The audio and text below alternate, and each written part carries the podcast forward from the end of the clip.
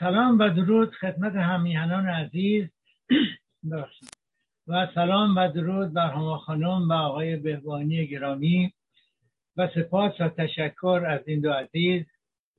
امروز سهشنبه 24 خرداد خرداد 1401 مطابق با 14 جوان 2022 612 همین برنامه.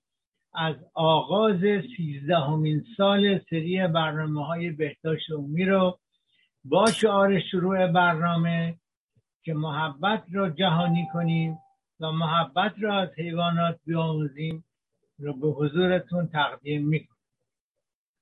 خب می‌بینید که امروز اینجا یک گلدون هم هست و به زبون خارجی باید بگیم جشنین جشنین بگیم چی بگیم نمی‌دونم. دو تا جشن بزرگه که اولیش این که روز جمعه دهم جوان آغاز سیزدهمین سال این برنامه بهداشت عمومی. و دومین که دوازده جوان هم سال روز تولد آقای بهبهانی که خب ما هر دو رو بهشون تبریک میگیم و امیدوارم که سالهای سال روز تولد ایشون رو جشن بگیریم و تبریک بگیم خب البته می‌دونیم که جشن تولد بدون کادو نمیشه. پس لطفا برای هر دو هر دو جشن کادوهاتون رو بفرستید برای میهن تیوی. و کادویی هم که برای من می‌تونین بفرستین اینه که برنامه رو لایک کنین و شیر کنین. ولی برای آقای بهبهانی حتما برای کمک به تلویزیون میهن و حتما کادوهای سنگین بفرستید سنگین یعنی مثلا چند تا صفر بیشتر داشته باشید بله. خب خدمت رو ارز کنم که هفته گذشته من اینقدر استرس داشتم این دوربین لعنتی مشکل برش پیش اومد. بود که حالا تو این هفته این میز عقبی رو جاش عوض کردیم تمام سیما رو عوض کردیم جاش عوض کردیم. این متخصص کامپیوتر رو هم گفتش که اگر این کامپیوتری که دارم با شما صحبت می‌کنم اگر این رو بدون سیم بکنیم تصویرش به این خوبی نخواهد خلاصه یه مقدار از سیما رو حذف کردیم ولی خب یه مقدارش هنوز هست امیدوارم که دیگه بازی در نیاره من پیرمرد اذیت نکنه خب خدمت شما عرض کنم که امروز در آمریکا روز پرچم هم هست. من نمی‌دونم احتمال زیاد شاید تعطیل باشید. ولی اینجا ما کار می‌کنیم. منم بعد از برنامه کار می‌کنم و خدمت ارز کنم که با اینکه اسمن ماه جوانه ولی ما رسما ماه آوریل هستیم. یعنی اینجا الان مثلا هوا 15 درجه است. در صورتی که مونترال که سه ساعت خورده سه ساعت با اینجا فاصله داره 25 درجه خب برای امروز سه برنامه امروز چهار قسمت داره. سه قسمتش بهداشتیه و یک قسمتش هم یک بانوی شهیر ایرانی رو خدمت رو معرفی می‌کنم که این بانوی شهیر ایرانی در خونه ما خیلی شهیره هم بنده بهشون خیلی ارادت دارم و هم همسرم. حتی وقتی هم که میریم مونترال بچه ها رو ببینیم همسرم میگه که صدای ایشون بخش خب اولین اولین قسمت برنامه بهداشتی امروزمون رو درباره سندروم وست صحبت می‌کنیم. این سندروم وست بهش اسپاسم نوزادی هم میگن. یک شکل نادری از سر در نوزادان و کودکان که در سال اول زندگی معمولا بین چهار تا هشت ماهگی شروع میشه. با اسپاس توقف یا حتی پسرفت رشد روانی حرکتی نوزاد. و فعالیت غیر طبیعی مغز مشخص میشه. پیشاگهی بسیار متغیره و به علل زمینه ای اسپاسم بستگی داره که می‌تونه متعدد باشه. می‌تونه منجر به عواقب جدی حرکتی و فکری و پیشرفت به سایر اشکال سر علائم اسپاسم علائم یا سمتوم ها اسپاسم اولین تظاهرات چشمگیر این سندروم. اگرچه تغییراتی در رفتار نوزاد ممکنه به زودی قبل از اون اتفاق بیفته. معمولا این سندروم ها بین سه تا هشت ماهگی بروز می‌کنند. اما در موارد نادر بیماری می توانند زودتر یا دیرتر بروز کنند انقباضات بسیار کوتاه عضلانی یک تا دو ثانیه. فقط اغلب هنگام بیدار شدن از خواب یا بعد از غذا خوردن پیش میاد.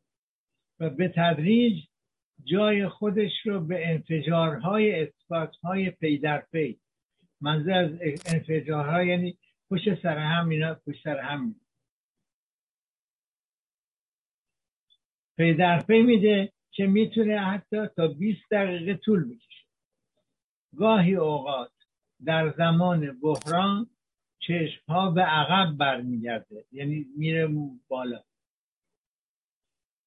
پس تنها نشانه های قابل مشاهده اختلال عملکرد دائمی فعالیت مغزه که به مغز آسیب میرسونه و منجر به تأخیر در رشد روانی روانی حرکتی میشه.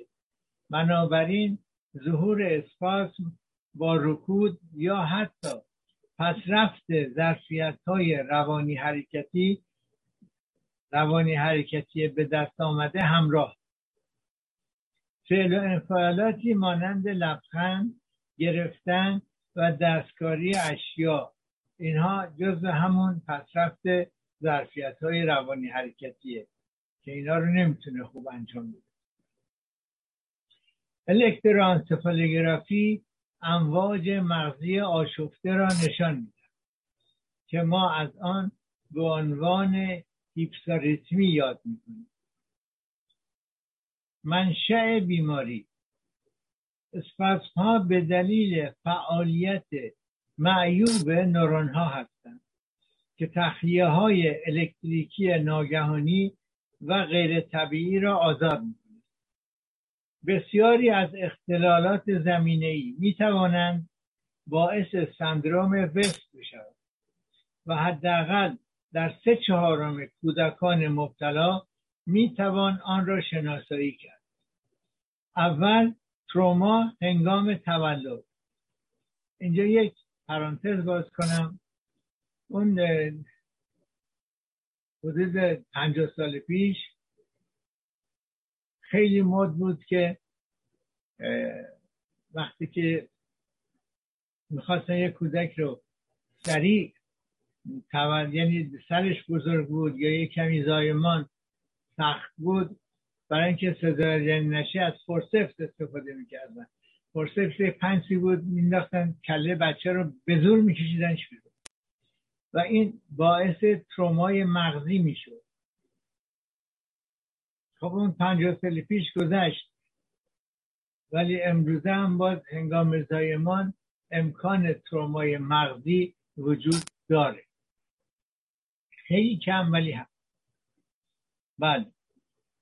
پس عواملش هستند تروما هنگام تولد ناهنجاری مغزی عفونت بیماری متابولیک ناهنجاری ژنتیکی به عنوان مثال سندروم داون.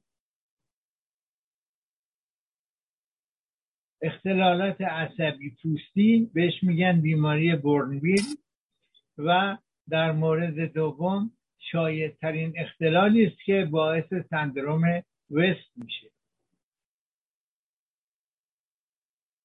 به دلیل اینکه بدون هیچ دلیل مشخصی رخ میده بهش ایدیوپاتیک هستن. یا ایدیوپاتیک هستن یا کریپتوژنیک هستن. یعنی احتمالا به یک ناهنجاری مرتبط هستن که نمی‌دونیم چیه و نمی‌تونیم اون رو تعیین چگونه اون رو تعیین کنیم. عوامل خطر. سندروم وست مسی نیست. پسران را کمی بیشتر از دختران مبتلا می کند. این به دلیل این واقعیت است که یکی از دلایل این بیماری به یک ناهنجاری ژنتیکی مرتبط با کروموزوم X میشه که مردان را بیشتر از زنان تحت تاثیر قرار میده پیشگیری و درمان. این بیماری قبل از ظهور اولین علائم اولین علائم اولین سمتوم ها قابل تشخیص نیست. درمان استاندارد. تجویز خوراکی روزانه یک داروی ضد سر معمولا از ویگاباپتین استفاده میشه. میشه اون رو با کورتیکو ها هم ترکیب ترکیب کرد. جراحی ممکنه پیشنهاد بشه اما به روشی کاملا استثنایی. زمانی که این سندروم با ضایعات مغزی موضعی مرتبط باشه برداشتن اون ضایعات می‌تونه وضعیت کودک رو بهبود ببخشه. پیشاگهی بسیار متغیره و به علل زمینهی سندروم بستگی داره.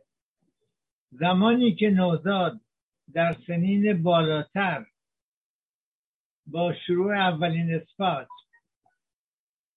این زمانیه که درمان زود هنگام شروع میشه و زمانی که سندروم ایدیوپاتیک یا کریپتوژنیک باشه بسیار بهتره که هرچه زودتر درمان شروع بشه 80 درصد کودکان مبتلا عوارضی دارند که گاهی غیر قابل برگشت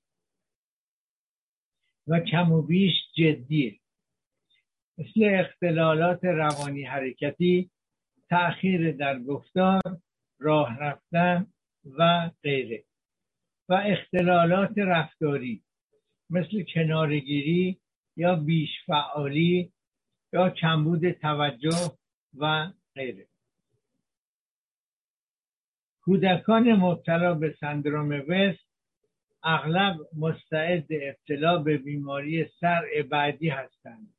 مانند سندروم لنوکس لنوکس گاستو که شاید انگلیسی تی آخرش تلفظ میشه میشه گاستوت.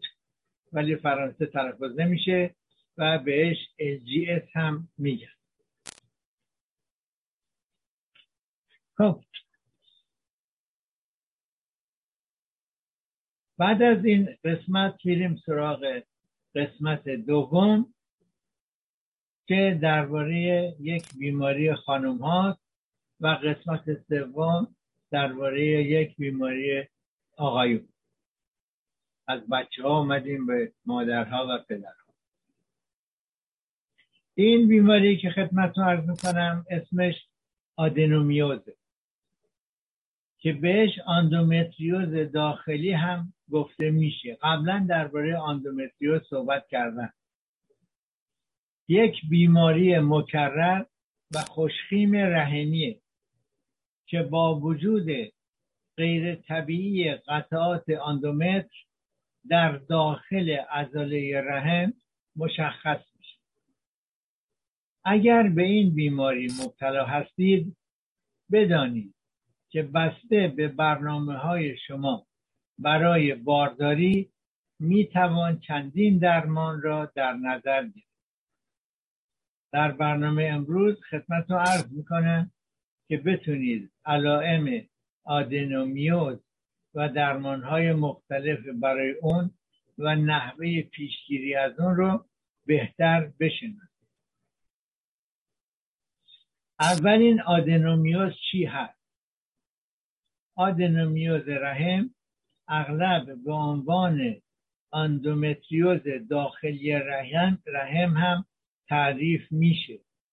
این مربوط به نفوذ سلول های پوشش داخلی رحم به نام اندومتر به عضله دیواری رحم یا میومتر که منجر به زخیم شدن دومی یعنی میومتر می شود آدنومیوز می تواند پراکند کانونی باشه یعنی دارای یک یا چند کانون در داخل میومتر باشه. می‌تونه سطحی باشه و یا عمیق باشه. آدنومیوز منتشر شایع ترینه ارتباطی بین اندومتریوز و آدنومیوز وجود داره. اگرچه یک خانم می‌تواند اندومتریوز را بدون آدنومیوز یا آدنومیوز بدون اندومتریوز داشته باشه این پاتولوژی رحم یعنی این آسیب شناسی رحم می‌تواند بر باروری یک خانم نیز اثر بگذارد. حالا چه کسانی مبتلا به آدنومیوز هستند؟ آدنومیوز تقریبا از هر دو خانم بین چهل تا پنجاه ساله یک نفر را مبتلا می آدنومیوز و آندومتریوز تا 20 درصد موارد با هم همراهند آدنومیوز نیز در حدود سی درصد موارد با وجود فیبروم رحم همراهه عوامل خطر آدنومیوز چیه؟ آدنومیوز عمدتا در زنانی رخ می‌دهد که چندین فرزند داشتند یعنی خانم های چندزا. سایر عوامل خطر سایر عوامل خطر شناسایی شده برای آدنومیوز عبارتند از اول تاریخ تأخیر دوره اول پریودش بعد سخت جنین خود به خود و بعد سخت جنین اختیاری سزارین درمان با با تاموکسیفن و علاوه بر اینها ممکنه که یک استعداد ژنتیکی هم وجود داشته باشه. حالا چه چیزی باعث این آدنومیوز میشه؟ تا به امروز علل دقیق بیماری آدنومیوز شناخته نشده. با این حال ما می‌دانیم که آدنومیوز وابسته به استروژن و زنان زیر در معرض خطر بیشتری برای ابتلا به آدنومیوز هستند. اول خانم هایی که حداقل یک بار بارداری داشتند دوم خانم هایی که جراحی رحم انجام دادند مانند سزارین یا کورتاژ. علائم آدنومیوز چیست؟ در یک سوم موارد آدنومیوز هیچ علامتی ایجاد نمی‌کنه. سپس یعنی بهش میگن آدنومیوز بدون علامت. هنگامی که علامت دار هستند علائمش یا سمتومهاش عبارتند در دوره های سنگین و طولانی پریودشون. درد مربوط به سیکل رگلشون سیکل پریودشون. درد لگن. پریودهای سنگین و طولانی یا منوراژی پریودهای بسیار سنگین و طولانی. یعنی خونریزی بسیار سنگین و طولانی. اینها از شایع ترین علامت آدنومیوز و این در واقع یک سمپتومیه که در نیمی از زنان مبتلا دیده میشه. بنابراین آدنومیوز شایع ترین علت پریودهای بسیار سنگین و طولانی در خانم های چهل تا پنجاه ساله است. و همچنین می‌تواند منجر به جریان خون خارج از مدت پریود بشه.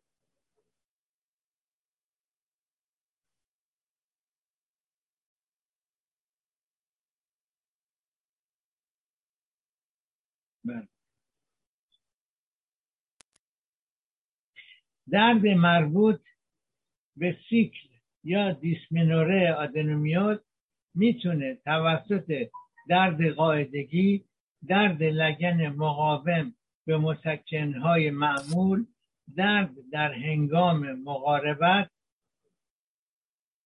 مشاهده بشه معاینه بالینی در این مورد بزرگ شدن رحم را نشان میده حالا چگونه آدنومیوز رو تشخیص میشه داد؟ تشخیص آدنومیوز در صورت مشکوک بودن پزشک به آدنومیوز اکوگرافی یا دوستان دوست دارن بگن سونوگرافی یک سونوگرافی لگن انجام میشه. اگر تشخیص کافی نباشه تصویربرداری رزونانس مغناطیسی یا امارای لگن انجام میشه. معاینات تصویربرداری علاوه بر تسهیل تشخیص موارد زیر را هم ممکن می تعیین درجه گسترش. یک آسیب شناسی رحمی مرتبط آسیب شناسی رحمی مرتبط مانند آندومتریوز یا فیبروم رحم به خصوص در موارد ناباوری. خدمت ارز کردم گفتم سونوگرافی لگن. ولی خب اینجا بیشتر در اینطور موارد یک سونوگرافی یک اکوگرافی ابدومینال انجام میشه. برای اینکه شاید دو سه دقیقه وقت بیشتر بگیره ولی خب قسمت بالای شکم رو هم میشه مطالعه کرد. کلیه ها تحال کیسه صفرا کبد اندازه هاش تشخیص داد. بنابراین در بیشتر مواقع بهتری که به جای درخواست اکوگرافی لگن یک اکوگرافی ابدومینال انجام بشه. بله کجا بودیم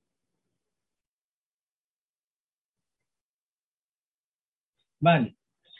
حالا درمان آدنومیو چگونه آدنومیوز رو باید درمان درمان آدنومیوز با توجه به برنامه خانم مبتلا متفاوت در واقع بانویی که می‌خواهد امکان پروژه بارداری را حفظ کند مانند بانویی که دیگر نمی‌خواهد بچه دار شود رفتار نخواهد اگر این بانو قصد بارداری دارند درمان دارویی نشان داده که اگر بانو بخواهد احتمال بارداری رو حفظ کنه باید این درمان شامل این موارده. تجویز داروهای تجویز داروهای ضد درد. ببخشید تجویز داروهای ضد خونریزی که برای برای یک بانو بین دو کاملا موثره برای جلوگیری از خونریزی. یا قرار دادن آیودی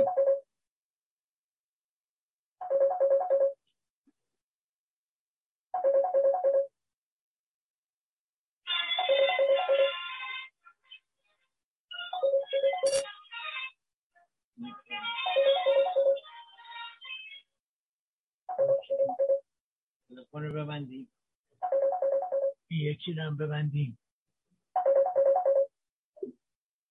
بله، دوستان از ایران زنگ می‌زنن نمی‌دونن که اینجا وقت زنگ نیست. در صورت مذرب می‌خوام ببخشید. بله کجا بودیم آها قرار دادن داخل رحمی آیودی با پروژسترون این از برای برای دو بانو از هر سه بانو موثر و همینطور اینا برای تسکین علائم موثر. در صورت عدم وجود پروژه بارداری آندومتریکتومی یا هیسترکتومی هنگامی که خانم دیگر تمایل به باردار شدن نداره پیشنهاد میشه. درمان شامل تخریب آندومتر که بهش میگیم آندومترکتومی و یا زمانی که نفوذ در دیواره رحم بسیار مهمه و باعث درد و خونریزی شدید میشه. میشه رحم رو نیز کاملا برداشت که به اون میگن هیسترکتومی. تکنیک های یه چیزی دیگه باز من اینجا خدمت رو عرض کنم درباره هیسترکتومی. در زمان دانشجوی ما یا همون پنج سال پنج سال پیش وقتی که هیسترکتومی می‌کردن تخمدان ها رو هم بر می الان سیستم جدید پیشنهاد میشه که تخمدان ها رو بر ندارن و فقط همون رحم رو بر البته این بستگی به خیلی چیزا داره من جمله وضع وضع خانمی که بیماره یا تشخیص جراح یه پرانتزی بود که باز کرد. بله. خب حالا که بودیم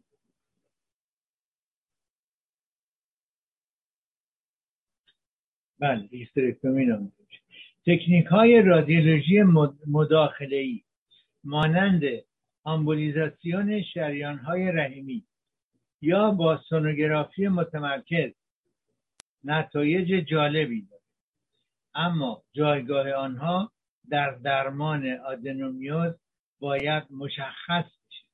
یعنی پزشک متخصص زنان باید تشخیص بده که از کدوم درمان استفاده بشه.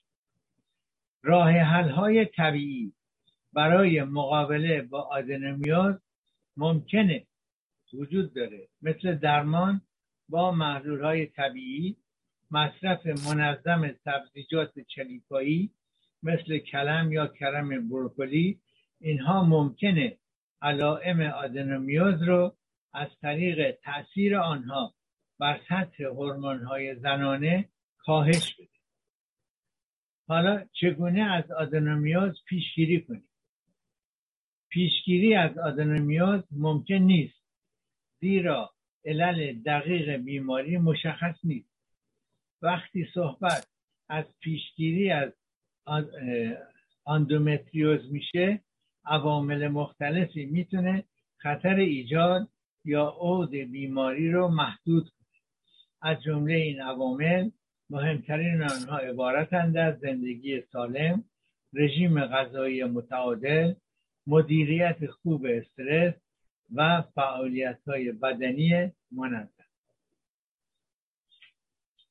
بله خب بازم میبخشید که تلفن ما ناهنگام زنگ زد. فکر می‌کنم واتساپ بود چون هم کامپیوتر گرفتش و هم تلفن.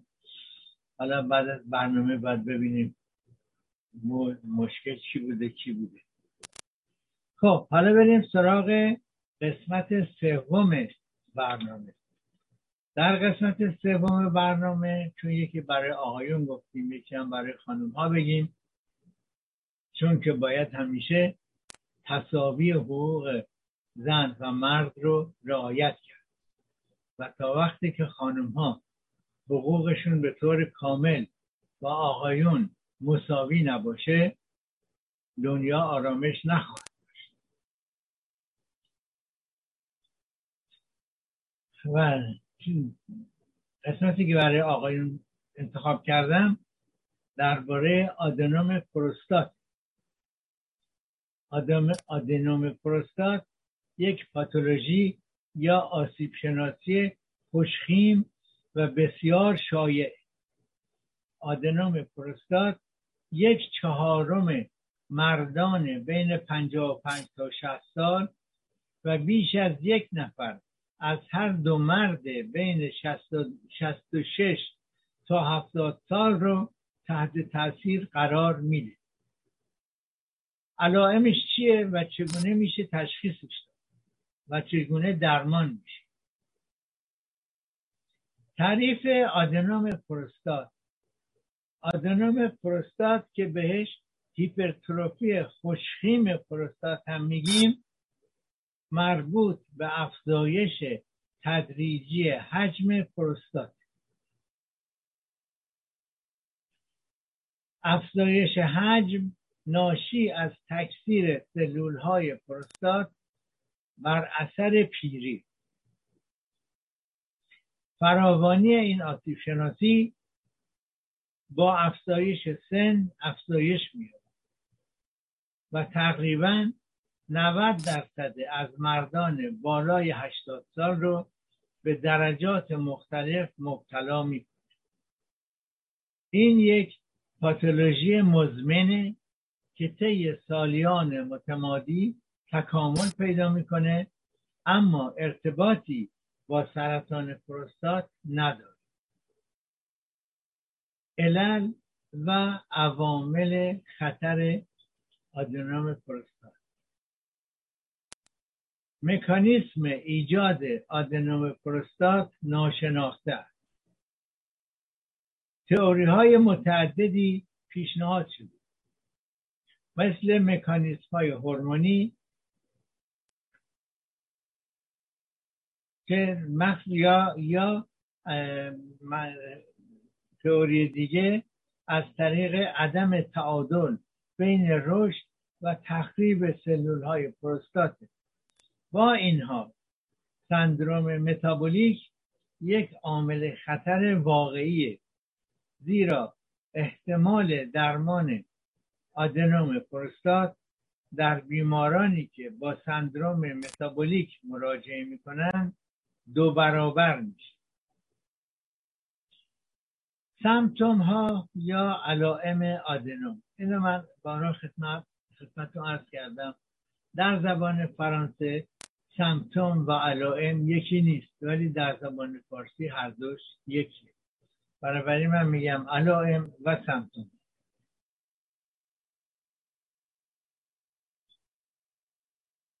امکان این که این آدنوم پروستات کاملا بدون علامت باشه و به طور تصادفی در طول معاینه تصویر برداری تصویر برداری پزشکی کشف بشه خیلی. مثلا بیمار میره برای یک رادیوگرافی از شکم یا یک اکوگرافی از شکم یا یک امارای امارای آبدومینال و پزشک متوجه میشه که یک هایپرتروفی پروستات هم وجود داره. اما بیشتر اوقات علائم ادراری ناشی از فشرده شدن مجرای ادرار می‌تونه توسط بیمار احساس بشه و باعث اختلالات ادراری بشه. ادراری دستگاه تحتانی یعنی از مسانه به پایین. بعد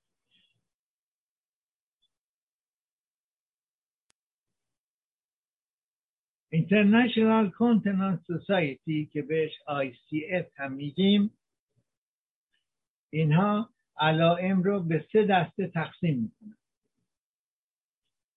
دسته اول قسمت دسته اول اختلالات فاز پر کردن مثانه به این بهش میگن بهش میگن پولاکیوری.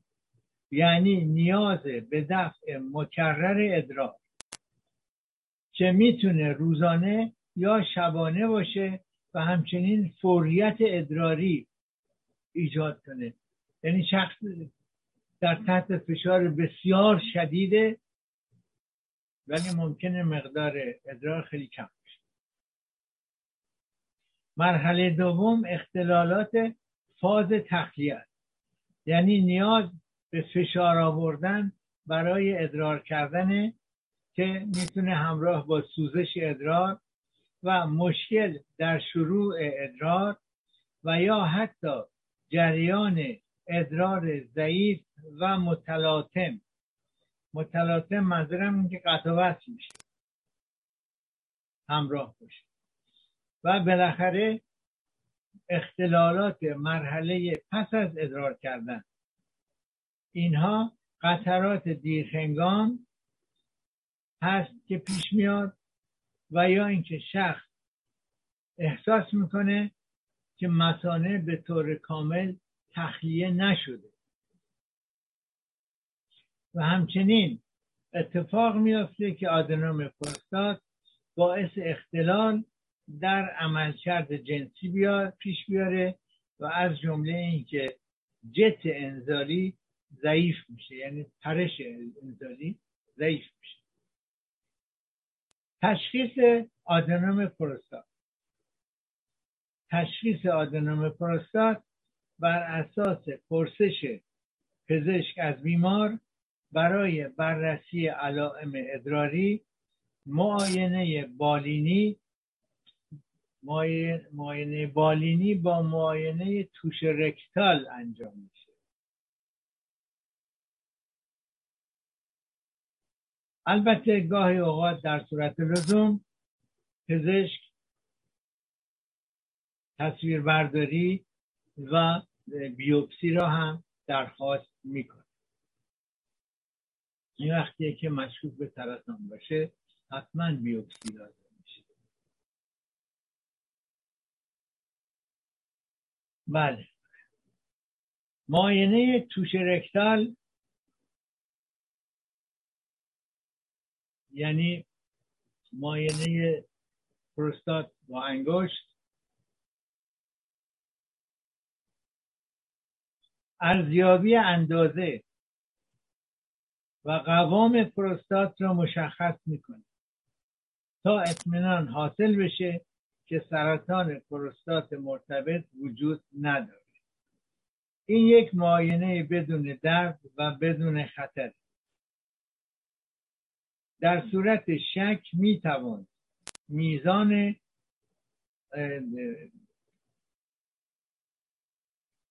میزان جریان ادرار فشار ادرار رو اندازه گیری کرد. یعنی بیمار در یک توالت های تخصصی ادرار می‌کنه که امکان ارزیابی جریان ادرار رو فراهم می‌کنه. و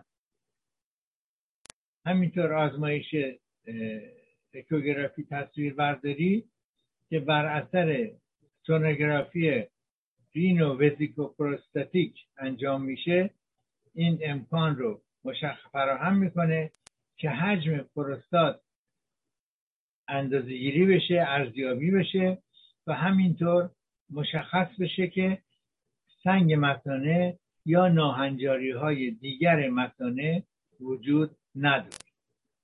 و همینطور عدم وجود عواقب کلیوی رو بررسی کنید این اکوگرافی همچنین این امکان رو فراهم می‌کنه تا بررسی بشه که مسانه در هنگام ادرار به درستی عمل می‌کنه. بله در نهایت در نهایت آزمایش زیستشناسی یعنی آزمایش بیولوژیکی برای اندازهگیری میزان دوز هورمون پروستات به نام PSA انجام میشه. اینم خدمت رو ارز کنم. مشاهده شده که کسانی که PSA شون بسیار پایین بوده ولی سرطان پروستات داشتن و مشاهده شده که کسانی پیسه خیلی بالا داشتن ولی سرطان پروستات نداشتن. با این حال پیسه آزمایشی که مرتبا باید انجام بشه. بله کجا بودیم؟ بله یک آزمایش دیگه هم از طریق تجزیه تحلیل کراتینینه. عوارض آدنوم پروستات. آدنوم پروستات ممکنه خوشخیم باشه اما باید تحت نظارت و حتی درمان قرار بگیره تا از بروز عوارض احتمالی جلوگیری بشه. هایپرتروفی خوشخیم پروستات در واقع می‌تونه باعث ایجاد انصداد مسانه بشه که از تخلیه مناسب مسانه جلوگیری می‌کنه. و این خودش عامل چندین نوع آرزه دیگریه مثل عفونت دستگاه ادراری که بهش پروستاتیت هم میگیم یا هماتوری یعنی خونریزی وجود خون در ادرار. تولید سنگ های مسانه احتباس ادرار حاد یا نارسایی کلیه. نارسایی کلیه برای اینکه ادرار وقتی خیلی زیاد باشه و خارج نشه از طریق اون حال پا می‌زنه دو برمیگرده به کلیه و به کلیه صدمه درمان آدنوم پروستات. تا زمانی که بیمار احساس ناراحتی نکرده و آرزه ای نداشته باشه درمان ضروری نیست. از سوی دیگر اگر بیمار دچار ناراحتی باشه یعنی دفع ادرار دچار ناراحتی دفع ادرار داشته باشه درمان های داروی علامتی با کارایی های بسیار خوب وجود داره. بله در اگر اگر اگر منع مصرف وجود نداشته باشه پزشک داروهای مسدود کننده آلفا مثل آلفوزوسین یا سیلودوسین رو تجویز می‌کنه. اگر این دوتا به اندازه کافی موثر واقع نشد از داروهای دیگری که باعث کاهش حجم پروستات در مدت طولانی در مدت طولانی میشه استفاده می‌کنه. مثل اسمش هست فیناسترید یا دوتاسترید. این مد چندین ماه اثرش نشون میده. و اگر هیچ کدوم اینها موثر نبود یا بیمار مشکلات دیگری داشت برای رفع انصداد مجاری ادرار عملهای دیگری انجام داده میشه. این عملها رو می‌توان از طریق مجرای ادرار با اندوسکوپی با تکنیک های مختلف انجام داد. با برداشتن الکتریکی کلاسیک یا با لیزر یا یک سیستم دیگری که بهش میگن رنونوکلیاسیون. اگر حجم پروستات خیلی زیاد باشه می‌توان عمل جراحی باز را پیشنهاد کرد. بله بهش میگن آدنومکتومی پیشگیری از آدنوم آدنوم پروستات. تا کنون هیچ اقدام پیشگیرانه ای برای پیشگیری موثر نبود.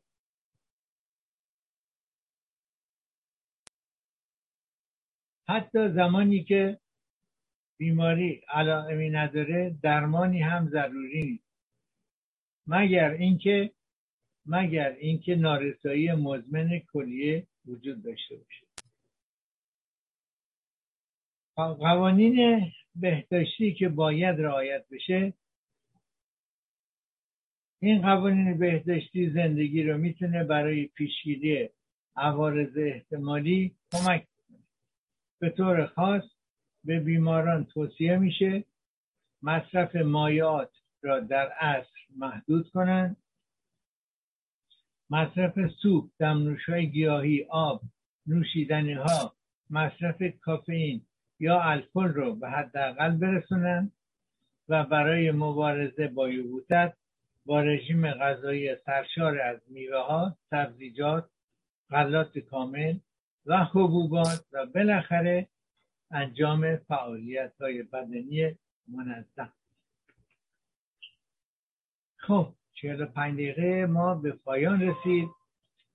ولی ولی چون باز هم میشه تا یک ساعت ادامه داد ادامه میدیم و خانومی که امروز به شما معرفی می‌کنم خانومیه که همتون می‌شناسید و بذاریم من بول بذارم کنار که دستم به نخوره بیفته. بله این بانو رو شما می‌شناسید. ایشون خانم پریسا با نام اصلی فاطمه واعظی. تاریخ تولدش نمیگم باید تاریخ تولد خانم ها محفوظ بمونه. ایشون خواننده مشهور ایرانی ردیفدان و استاد هنر آواز ایرانی است. این را از ویکیپدیا برداشتم. کودکی و نوجوانی. پریسا با نام اصلی فاطمه واعظی در 25 اسفند یک سالی در شهسوار در سنکابان فعلی متولد شد. صدای خوش را از پدر و پدر بزرگ به ارث و در دوران تحصیل به تشویق پدر در برنامه های هنری شرکت می‌کرد تا اینکه در مسابقات هنری مدارس در رشته آواز رتبه یکم را در میان همه دانش آموزان سراسر کشور به دست آورد. آشنایی با محمود کریمی. استعداد و نبوغ موسیقی... موسیقیایش موسیقایش توسط محمود کریمی که در آن زمان از اعضای هیئت داوران بود کشف شد و بعد از آن آموزش موسیقی سنتی ایرانی دستگاه ها و ردیف ها را زیر نظر او آغاز کرد. لوید میلر در این باره نقل می کند استاد کریمی من را به کلاس بانوان هم دعوت کرد. پریسا هم در آن کلاس ها حضور داشت. مثل فرشته آواز می‌خواند. پیش از آن هیچ خواننده جاز یا کلاسیکی را نشینده بودم که مثل او آواز فعالیت در وزارت فرهنگ و هنر. پس از دو سال آموزش پریسا به استخدام وزارت فرهنگ و هنر درآمد. و به مدت پنج سال فعالیت خود را با آن وزارتخانه ادامه داد. در این دوران اجراهایی در تلویزیون و کنسرتهایی در تهران و شهرستانها برگزار کرد و نیز همراه با گروه های مختلفی که در آن وزارتخانه فعال بودند کنسرت هایی در خارج از کشور به هدف معرفی موسیقی سنتی ایران برگزار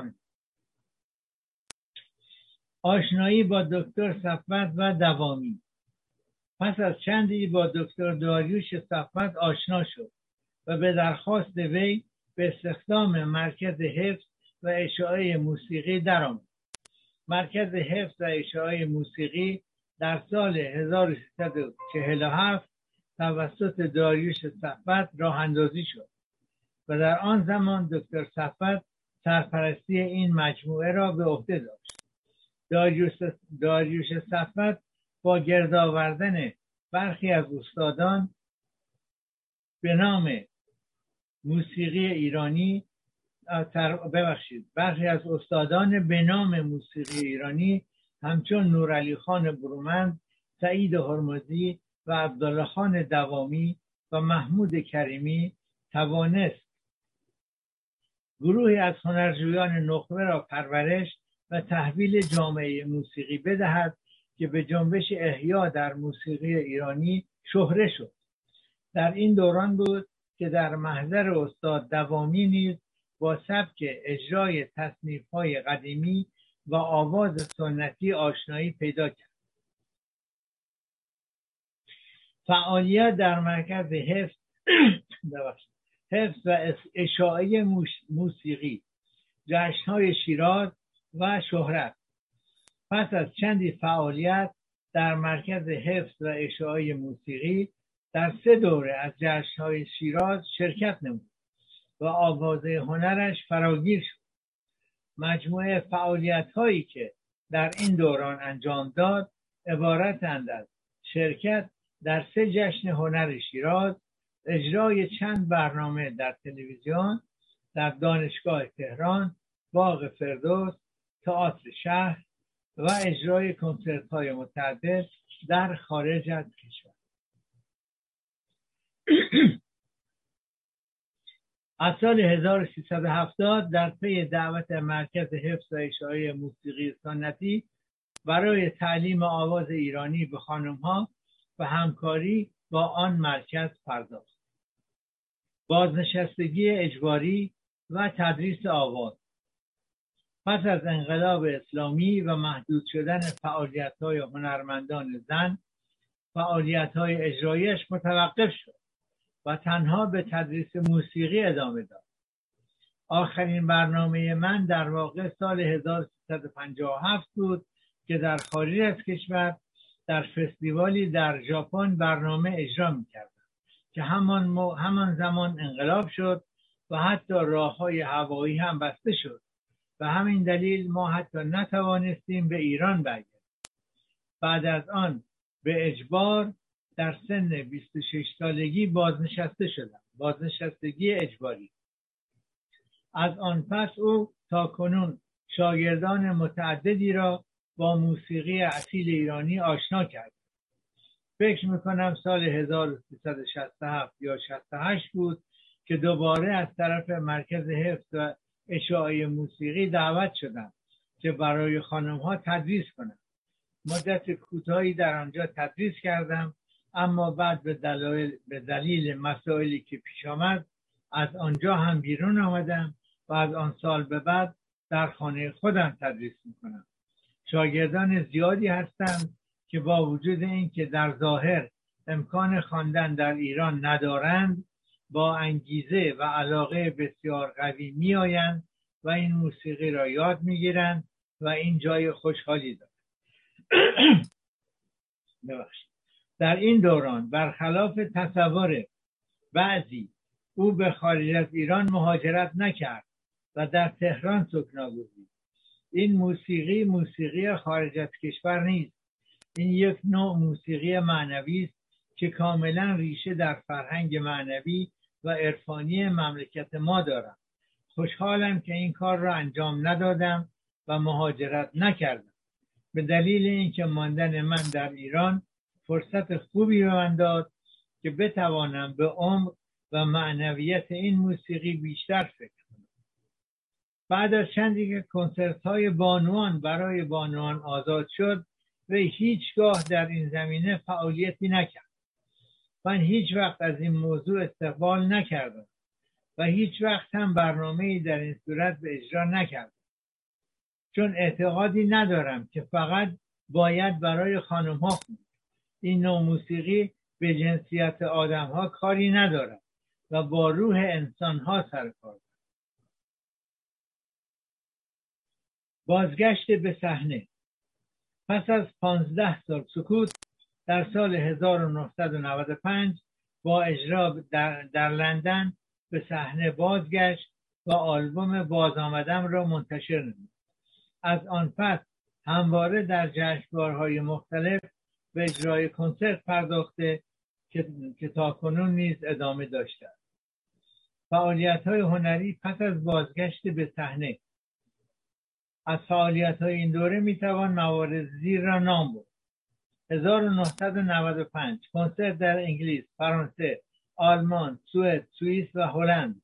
برای اولین بار پس از 15 سال سکوت. سیدی این برنامه تحت عنوان باز آمدم منتشر شده است. 1996 اجرا در فستیوال صدای مقدس فرانسه. اجرای کنسرت در فرانسه به دعوت مشترک رادیو فرانسه و رادیو دانمارک. سیدی این برنامه تحت عنوان شرح عشق با همراهی حسین عمومی نی. سام اسلامی نگر دف منتشر شده. 1996 اجرای کنسرت در تئاتر شهر پاریس تئاتر دولویل در فرانسه. اجرای کنسرت در انگلیس در لندن. رویال فستیوال هال با همراهی حسین نه و سام اشلامینگر. اشلامینگر ببخشید من اولی رو غلط سام اشلامینگر دست اجرا شد. 1997 اجرا در برنامه تحت عنوان شب صدای زن در فستیوال تابستان بورژ در بورژ فرانسه.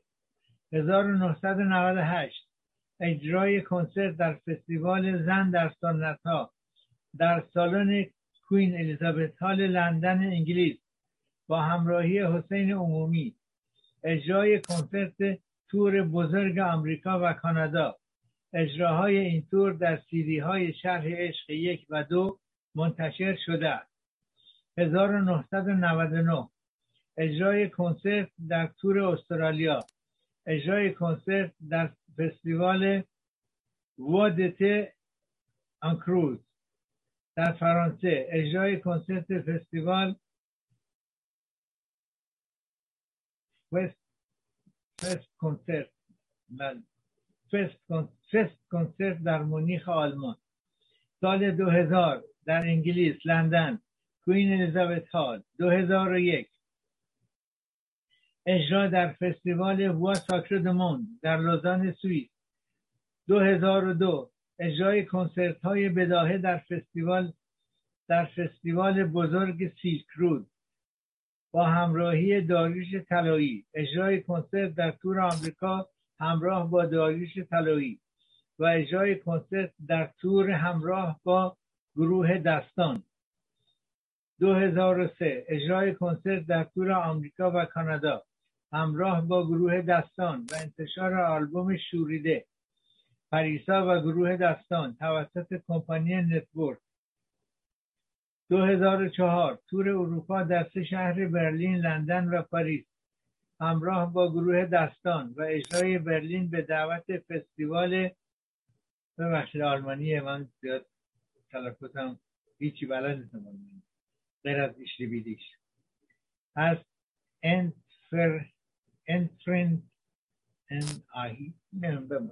ببخشید. فستیوال بزرگ. 2005 طول اروپا. با شرکت گروه دستان و در شرکت در سمینار تار و ستار هلند. در شهر کورن فریبورگ روم ونیز. 2005